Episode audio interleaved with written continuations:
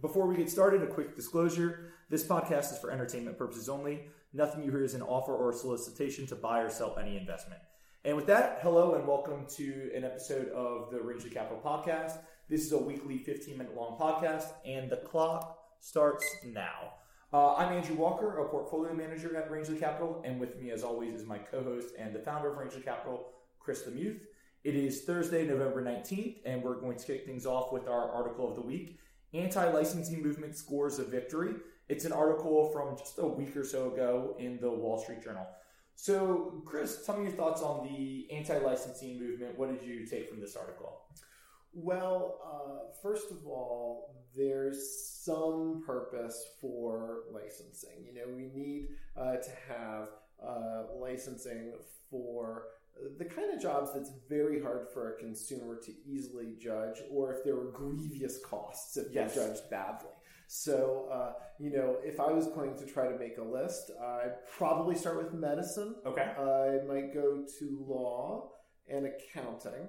Uh, and I still have two fingers left on my first hand, and I'm running out of things that I think customers couldn't figure out themselves with the help of other customers.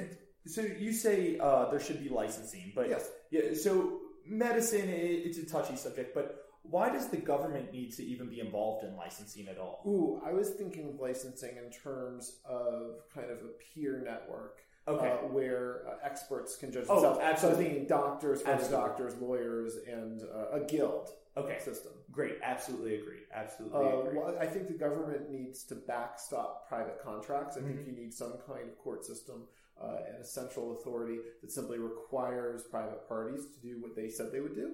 Uh, and in, in a licensing system, it would be to backstop uh, or uh, deal uh, with any fraudsters that uh, that violated the terms of licensing. But it, it doesn't need to be more administered than that. Okay, so uh, a, a, lot of this article is going into you know the licensing has got have gotten kind of ridiculous. Uh, you know, hairstyles, hairstylist is the big one, and then I love it when the hairstylist slash nail salon guy comes out and he says, you know, of course we need licensing in this industry. What happens if someone loses a leg? Which, if you're cutting hair and someone loses a leg, neither here nor there. But do you think part of the problem? So obviously, part is uh, industry protection, looking for higher wages. Uh, the article covers that. But do you also think part of the problem is it's it's such an easy soundbite for a lawmaker to come out and say, uh, there's even an article line in there. We're protecting the public, not professionals, and it's such an easy soundbite to regulate someone and be like, "We're looking out for consumers here. We want you to be safe when you go to a hair salon." I, th- I think most kind of central command and control arguments uh, soundbite well. The kind of the uh, kind of first level thinking tends to gravitate towards just making people do stuff. Uh, and, and were it not for human behavior, if it were not for incentives, I think that it would make more sense. And the problem is, is that things that sound kind of blandly paternalistic, you know, we need to regulate salon uh, uh, workers so they don't kind of stab you in the leg with their shears or something. You know, it's uh, you can say that uh, uh, my, my level of skepticism, which is normally high, goes somewhat higher when we're talking about people regulating who their competition can be. Uh, and so I think that this is mostly a protection racket. And what's interesting about the protection racket to me, it's not just economic. Um, but there's a lot of social impacts too. I mean, I have uh, the guy who cuts my hair uh, is a young man uh, from the Dominican Republic. Yep. Uh, he came uh, without any money, zero money, but but he was kind of poorer than simply poor. He didn't have connections either. Uh, if there is a uh, hierarchy of, of who's on the inside, he would be on the outside. The only thing that he's really great at doing professionally is cutting hair. he's really good. Chris has a wonderful haircut over here. He's looking really sharp. And, so uh, but um, but uh, it, it, changes the hierarchy from one of meritocracy on uh, the subject that somebody reputes to be good at to a, merit- a different kind of meritocracy on uh, getting uh, able to work the system. Yep. that tends to skew whiter, maler, older, and richer, and not just uh, and so you have the social impacts as well as, now, the, as the economic ones. So I don't think anyone who's kind of followed your writing on Seeking Alpha or just thinks like, hey, these two guys are what we'd like to think of as professional investors is going to be surprised to hear that we're against regulations licensing. But is there actually value? You know, right now I can go, I can call up a plumber, which is Mhm. licensed. I can call up a plumber, and I know they're going to come over and hope, hopefully they know what they're doing because they passed the licensing. Is there value in removing that friction of me having to go seek out a good plumber who knows what they're doing? Now, if I have a bias in this, it's that I enjoy uh, due diligence. Yeah. So I, I, I, I, I like making decisions, and I like making my own decisions. I think it's part of one of the things that make life uh, worthwhile. Hopefully, net I make good ones, but I know I make my decisions, um, and uh, and I have all sorts of uh, peculiarities about what I want. Um, you know, when it comes time to pick a plumber, uh, I think that you can really have standardized disclosure and a requirement that people tell the truth. Uh, but in a community where people are trying to uh, do uh, best, make uh, rational, uh, if self-seeking decisions, uh, and are willing to be fair to other people, I think that the kind of the less involvement the more. I, I don't think there's a lot of steps of bureaucracy that need to be coming between you and your plumber. A hundred. I agree. I was just thinking to myself, like, well, it is nice. I can go and know, like, the guy who's cutting my hair isn't going to be. He's licensed, so he has to have, you know, sanitary hair tools. Yeah.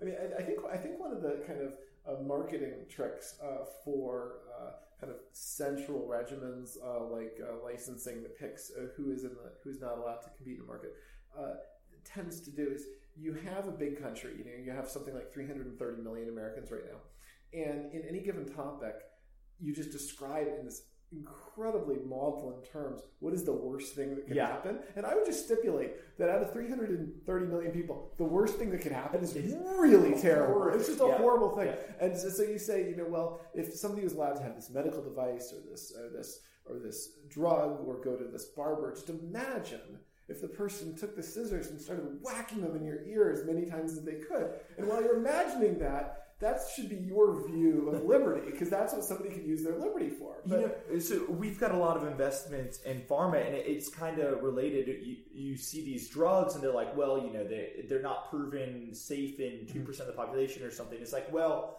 compare it to what the other case is. Like, if this is a terminal cancer patient, who cares if it's not safe in two percent of them? Like, they're terminal. If it works for fifty percent, but But I, I think I think uh, I think before we move on, let me just piggyback on that for a sec to say that uh, I think you could have a full time uh, employment contract if you were young and good looking but had a terminal disease and so you were the allegory that everybody wanted to use to attack pharma or medical device Yeah. company and, and that, that these kind of aggressively emotive uh, uh, arguments are used against empiricism, against statistics, against facts to say uh, you don't care uh, if you uh, don't let me bang on about the worst thing that could happen, and then make your decisions on the basis of that description.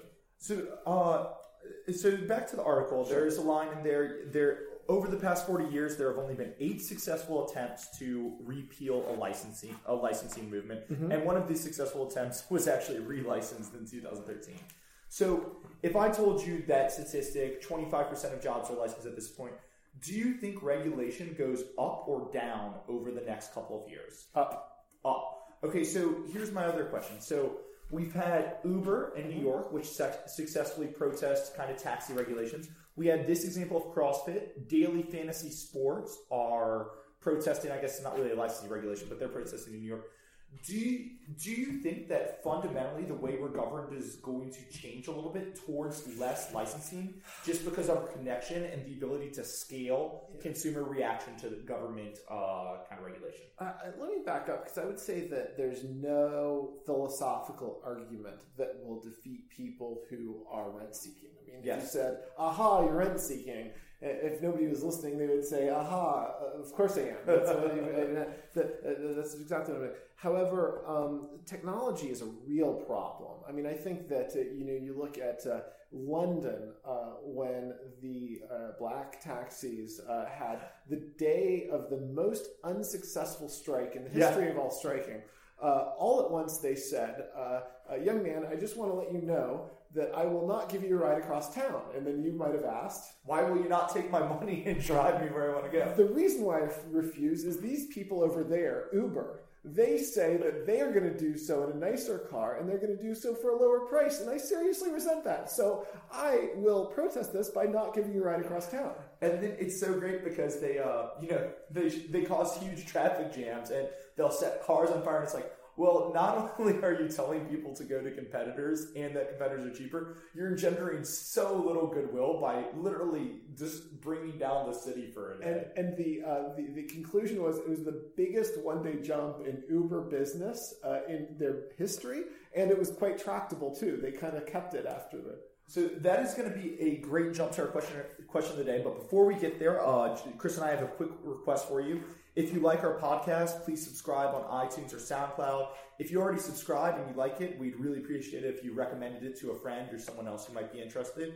And if you don't think it's recommending for some reason, please reach out to Chris and I. We don't get a lot of feedback, but we really appreciate any feedback that you have. So, with that, quick, Chris, question of the day.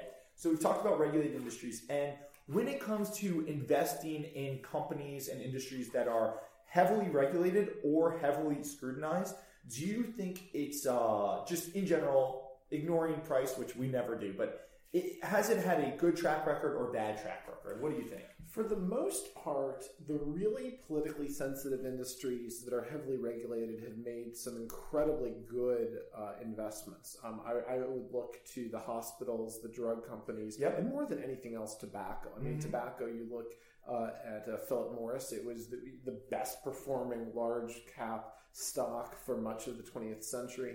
Uh, over the long term, and did especially well under the toughest regulation. Yep. And if you look at the winners compared to losers, like uh, utilities in many cases uh, that have uh, have had a poorer return, I, I, think that if you have a little bit of what you really want is opaque uh, corporate profits, yes, and uh, you don't want a system that's as adversarial as the state public utility commission process, where every time you get an edge, they just try to suck it right out and give it back to the ratepayers. Well, so it's interesting to me. So what you just described, uh, we kind of think of good businesses, bad businesses, okay, and ignoring all the political things. Uh, drug companies and cigarette companies are generally considered good businesses. So cigarette companies, you've got these great brands that scale very well. It's generally asset light uh, drug companies, you know, you've got a patent on your drug. Whereas utility, we generally consider it a terrible business mm-hmm. because, you know, you've got this huge plant that depreciates tons of capital investment. Uh, do you think what we're picking up when we talk about that is actually the regulation effect, or is it a good business, bad business effect? I think you do want, uh, whenever you go into business, to have a physically addictive product. So I think that that's uh, helped both uh, all of the tobacco companies and some of the drug companies as well. Or dare, dare um, I say it, Coca Cola and Coca Cola. Um, uh, certainly, uh, certainly helps. Uh, well, you know, you have a pretty good case study just focusing on tobacco for a second because you had lightly regulated half century or so, and then completely regulated and then uh, when it when it reached uh, its uh, uh absolute uh, pinnacle uh, was with the state master settlement, where yep. the states really have 50 limited partners in the major tobacco companies. Yep. And from there, the sky's the limit because they were able to take businesses that the description, the the hostile description might be that they are liars and killers. So you know these are not uh, these are not ones that the public has a huge amount of uh, love for.